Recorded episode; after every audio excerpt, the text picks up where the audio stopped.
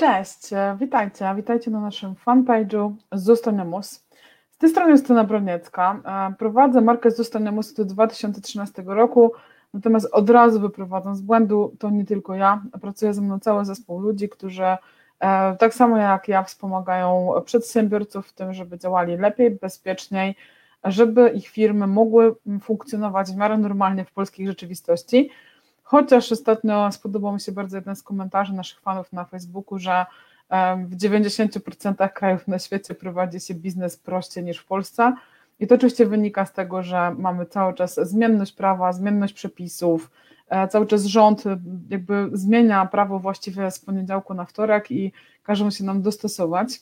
E, widzę, że cały czas grupa oglądających się powiększa, więc jeżeli Wam się pojawią jakiekolwiek pytania e, w czasie tego live'u, to oczywiście piszcie na, na, w komentarzach, one mi się wyświetlą i postaram się na wszystkie pytania odpowiedzieć. A dzisiaj temat związany z umową spółki. E, temat, który do nas wraca jak bumerang, zresztą widuję też na różnych forach pytania, kiedy muszę zmienić umowę spółki, co muszę zgłosić do sądu, jak to zrobić, więc jakby tematy około e, umowy spółki. Natomiast zaczniemy oczywiście od samego początku, czym w ogóle ta umowa spółki jest. E, umowa spółki jest e, jakby takim dokumentem, na który umawiają się wspólnicy, czyli wszędzie tam zapisujemy wszystkie prawa, obowiązki wspólników, ale też możemy tam jakby ograniczyć w jakiś odpowiedni sposób działania członków zarządu. I teraz w momencie, kiedy zakładacie firmę, to e, dzisiaj można założyć ją dwutorowo, czyli albo taką zwaną drogą klasyczną, gdzie idziecie, idziecie do notariusza podpisać umowę spółki. Jeżeli to się odbywa właśnie w taki sposób, to ta umowa spółki rzeczywiście może być dedykowana, czyli możecie sobie przygotować taką umowę, jaka jest dla Was e, właściwa. Natomiast idąc e, drogą taką skrótową, czyli zakładamy spółkę przez internet, przez S24, E, to oznacza, że mamy szablon umowy spółki. Czyli tam właściwie poza danymi takimi typu PKD, nazwa, adres, niewiele można zmienić. E, I z tym jakby trzeba się liczyć, więc decydując się na S24, trzeba mieć świadomość tego, że ta umowa spółki na pewno nie będzie dedykowana, nie będzie dostosowana do naszych potrzeb. Jest to po prostu podstawowa, zwykła umowa spółki. E, te, tego, czego nie ma w umowie, będziemy musieli jakby zawsze zerkać do kodeksu spółek handlowych, czyli tego, czego nie, jakby nie zawrzemy w tej umowie, to zawsze takim dokumentem nadrzędnym jest prawo spółek handlowych. Natomiast e, tak czy owak, bez względu na to, którą formę wybierzecie, to przyjdzie taki moment, kiedy tą umowę spółki albo trzeba będzie zmienić, albo ją dostosować do, do życia naszej firmy. I tutaj warto przemyśleć wszystkie czarne scenariusze. E, mam na myśli takie, takie tematy, które się okazują być niezwykle niewygodne, szczególnie jak to są firmy rodzinne. E, mam na myśli pierwszy temat, czyli co się ma wydarzyć, jeżeli któryś ze wspólników umrze. Wiem, że są to tematy bardzo niewygodne, bardzo niemiłe, bardzo nieprzyjemne, natomiast chodzi o to, że rodzina i tak wtedy ma dosyć sporo na głowie. Jeżeli mamy się jeszcze martwić tym, co się wydarzy ze spółką, to myślę, że nikomu to w tym momencie nie jest absolutnie potrzebne. Ja jestem zwolennikiem załatwiania swoich spraw wtedy, kiedy mam na nie wpływ, więc warto zawrzeć informację, co ma się wydarzyć ze spółką, z udziałami tego wspólnika, jeżeli on umrze. Oczywiście prościej jest zarządzać w momencie, kiedy no, spodziewamy się niejako, jest jakaś długotrwała choroba, natomiast zdecydowanie trudniejsze e, sytuacje są wtedy, kiedy ktoś na przykład ginie w wypadku samochodowym, dzieje się to z dnia na dzień, no i wtedy naprawdę dzieją się czarne, czarne historie e, w rodzinie, ponieważ e, bardzo często również członkowie rodziny postrzegają firmę jako źródło finansowania połowy rodziny, a nie do końca mają świadomość o strukturze kosztów, e, która w tej spółce funkcjonuje. Więc to jest jakby pierwsza rzecz, o której warto pomyśleć i w kontekście spadków właśnie, to jeżeli jesteście dla siebie obcymi osobami, jesteście wspólnikami, ale nie łączą Was żadne relacje rodzinne, to prawdopodobnie najsensowniejszym rozwiązaniem będzie jakby przyblokowanie możliwości wchodzenia spadkobierców do spółki. Udziały są takim towarem, czyli one wchodzą normalnie do masy spadkowej, więc teoretycznie e, są do podziału. E, na czas tego podziału e, spadkobiercy powinni wyznaczyć jakby swojego przedstawiciela, natomiast mimo wszystko być może wcale nie chcemy, żeby spadkobiercy byli nowymi właścicielami udziałów. Wtedy w umowie spółki możemy przyblokować ich wejście, a z drugiej strony oczywiście trzeba spłacić jakby wartość udziałów ekwivalentem pieniężnym, więc to też nie jest tak, że ci spadkobiercy zostają bez niczego, natomiast nie mają możliwości wejścia do spółki. Druga kwestia to też kwestia spadków związana z sukcesją, bo dzisiaj bardzo wiele firm rodzinnych przejmują nowe pokolenia E, firmy rodzinne, gdzieś tam one się wycofują. Tutaj też warto pomyśleć, jak ma się to odbywać i czy na przykład spółka ma dożywotnio temu pierwotnemu właścicielowi wypłacać jakieś wynagrodzenia, bo i takie rzeczy można w umowach spółki e, zawrzeć. Co ma się wydarzyć? Słuchajcie, druga kwestia. Jeżeli się na normalnym świecie pokłócimy, e, bardzo częsty przypadek, bardzo gęsto spotykany na rynku, tak, wspólnicy zakładają spółkę, E, pełni entuzjazmu, bo później okazuje się, że ich wizje prowadzenia firmy się trochę różnią. E, no i gdzieś tam się kłócą, niekoniecznie chcą ze sobą funkcjonować.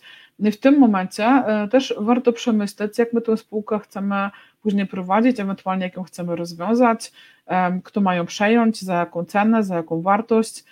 Czyli jeżeli przestaniemy chcieć ze sobą współpracować z jakichkolwiek powodów, to też warto mieć w tej umowie spółki scenariusz, co ma się wtedy wydarzyć. No, co ma się wydarzyć, jeżeli komuś się przytrafi choroba uniemożliwiająca pracę, albo choroba, która, ja nazywam to brzydko oczywiście, choroba roślinkowa, ale mam na myśli to, że jesteśmy, jakby nie mamy możliwości podejmowania świadomych decyzji. A czasami takie stany trwają no, długo, no i spółka jest w jakiś tam sposób przyblokowana, więc też pytanie, co ma się wtedy wydarzyć. Zdaję sobie świetnie sprawę, że to są tematy, które są trudne. Zdaję sobie sprawę, że niewygodnie się o tym nawet myśli, a co dopiero rozmawia.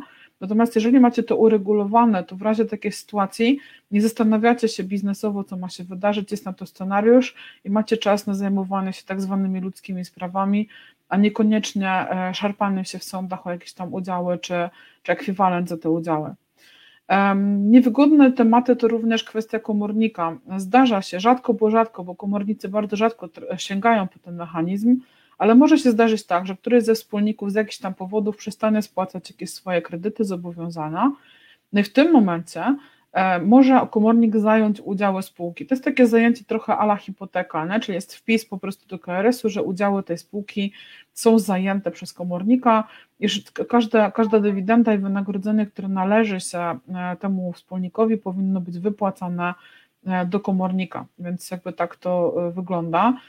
No i teraz pytanie, jeżeli komornik zajmie udziały, będzie chciał je sprzedać, to teraz co się ma, co ma, jakie zapisy mają być w umowie spółki, żeby one nie poszły na wolnym rynku do przypadkowego e, wspólnika, więc najczęściej za, zawiera się w tej umowie jakieś zapisy o e, tym, że pozostali wspólnicy mają prawo pierwokupu, tego typu rzeczy, żeby zabezpieczyć się przed ewentualnym wchodzeniem e, obcych osób do, do spółki.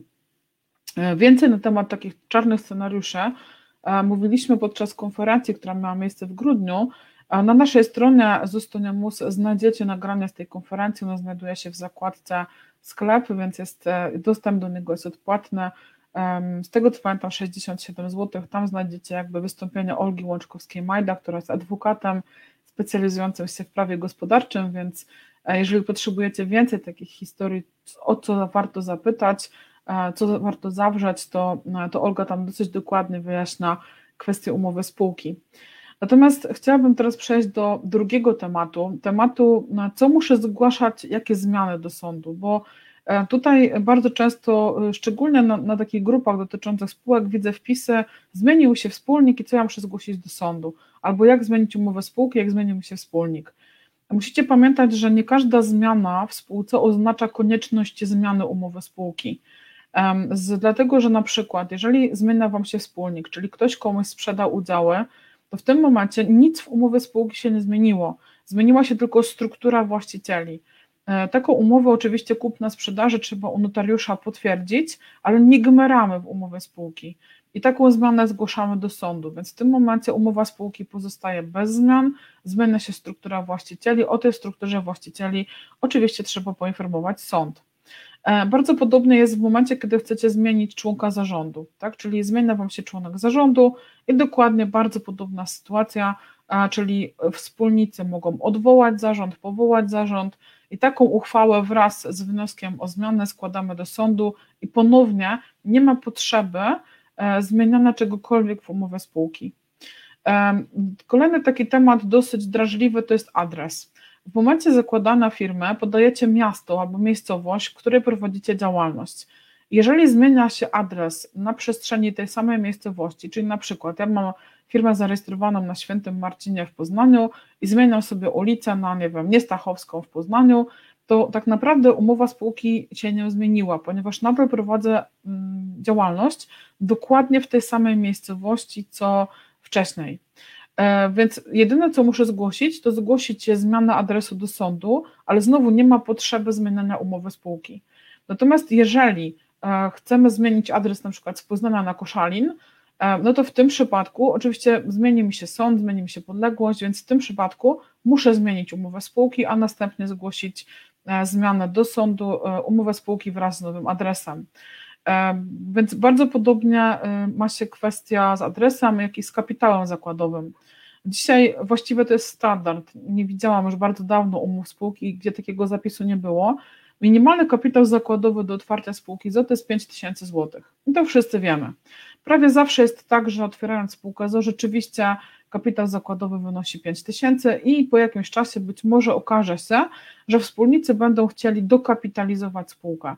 Na przykład ustalają, że każdy dopłaci po, nie wiem, 15 tysięcy dodatkowych. No i teraz zerkamy do umowy spółki. Co tam jest napisane? Bardzo prawdopodobne jest, że będzie taki, taki punkt, że jest e, informacja, że e, podwyższenie kapitału do kwoty na przykład, nie wiem, 50 tysięcy, 100 tysięcy nie zmienia umowy spółki. To oznacza, że jeżeli chcemy dopłacić po 15 tysięcy, no to tej umowy spółki zmieniać po prostu nie musimy. Znowu robimy uchwałę o podwyższeniu kapitału, oczywiście znowu zgłaszamy kwestię kapitału zakładowego do sądu, ale w umowie spółki nie ma potrzeby gmerania. Natomiast jeżeli w tej umowie spółki takiego zapisu nie ma, albo na przykład jest zapis, że kwota do 20 tysięcy nie wymaga zgody umowy spółki, a wy podwyższacie kapitał o, nie wiem, 50 tysięcy, no to w tym przypadku trzeba zmienić umowę spółki. Więc za każdym razem trzeba zweryfikować, co tam jest napisane, bo nie każda zmiana osobowa, kapitałowa wiąże się ze zmianą umowy spółki. E, no i dochodzimy chyba wreszcie do takiego tematu e, dosyć istotnego, jak numery PKD. Jeżeli zmienia, wam, jeżeli zmienia Wam się adres, znaczy zmieniają Wam się numery PKD, to niestety każda zmiana numerów PKD generuje konieczność zmiany umowy spółki, dlatego że zmienia się jakby profil działalności firmy, e, więc ja polecam e, klientom, z którymi współpracuję, żeby na samym początku przejrzeli bardzo dokładnie listę numerów PKD i wybrali te, które się mogą być potencjalnie, e, które mogą być potencjalnie potrzebne do tego, żeby prowadzić firmę. E, one mogą być na duży wyrost. Tak, więc o tym też trzeba pamiętać. Te numery PKD to, to nie jest tak, że jak wpiszemy, to musimy mieć taką działalność. I tutaj prawdopodobnie e, część z Was sobie myśli, dobra, ale do KRS-u trzeba podać 10. I tak to prawda. W umowie spółki możecie sobie zawrzeć dowolną ilość numerów PKD, natomiast w momencie, kiedy zgłaszacie wniosek o rejestrację spółki albo zmianę spółki w KRS-ie, to trzeba podać 10, ja to nazywam takich kluczowych numerów PKD, ale to, że ich nie widać w KRS-ie, tych pozostałych, to wcale nie oznacza, że wy nie możecie prowadzić takiego typu działalności, ponieważ macie to w umowie spółki. Więc jeżeli coś tam się rzeczywiście pozmienia, na przykład u mnie w spółce było tak, że spółka była zakładana jako spółka typowo informatyczna, to było tam bardzo dawno temu, natomiast później tam się, wiecie, dużo rzeczy podziało i ta spółka dzisiaj właściwie usług informatycznych nie wykonuje, tylko są to usługi edukacyjne, E, gdzieś tam przy okazji e, jakiejś zmiany związane z zarządem czy wspólnikami e, zgłosiliśmy również jakby zmianę tych, tych 10 numerów PKD, natomiast to było przy okazji jakiejś zmiany, żeby nie ponosić bez sensu opłaty, jeżeli i tak w umowie spółki były te usługi edukacyjne zawarte. Więc tutaj za każdym razem warto się zastanowić, czy oby na pewno ta zmiana generuje potrzebę zmiany umowy spółki. Z mojej perspektywy umowa spółki to niezwykle ważny dokument. Też mam e, złe doświadczenia, jeżeli chodzi o, e, o rozstawanie się ze wspólnikami i e, umowa spółki to jest jedyny dokument, który może jakby zniwelować ilość niepotrzebnych konfliktów. Chodzi o to, że jak za tak zwanych dobrych czasów się dogadacie, to w tym momencie nie ma później kłopotu, kłótni, awantury, bo E, bo jasno się dogadaliście, co ma się wydarzyć. Jeżeli tego nie ma, to bardzo często takie sprawy kończą się u prawników, a czasami nawet w sądzie e, i e, trwają długo, zabierają energię, czas, pieniądze i chyba nikomu to nie jest potrzebne. Zawsze powtarzam, że umowy są na złe czasy, zawierane za dobrych czasów, czyli za dobrych czasów podpisujemy umowę po to, żeby w złych czasach nie było wątpliwości, jak mamy się porozumieć. E, także myślę, że ta umowa spółki, e, warto nad nią usiąść, warto nad nią pomyśleć, e, warto zastanowić się, co my właściwie chcemy od drugiego wspólnika, czy od pozostałych wspólników, co nam wolno, czego nam nie wolno. Słuchajcie, mamy dzisiaj 29 kwietnia, więc pozostaje mi w tym momencie życzyć Wam udanej majówki. Wiem, że teoretycznie hotele są zamknięte, ale już słyszałam o takich fantastycznych historiach, jak na przykład, że ktoś jedzie i będzie pracownikiem w jakimś pensjonacie, na przykład takie historie też już do mnie dotarły. Także bez względu na to, czy będziecie w domu, czy nie w domu, to, to życzę Wam miłej e, majówki, odpoczynku E, i e, dużo siły, żebyśmy e, szybko mogli wrócić do, do normalności. Bardzo Wam dziękuję za uwagę i do usłyszenia kolejnym razem.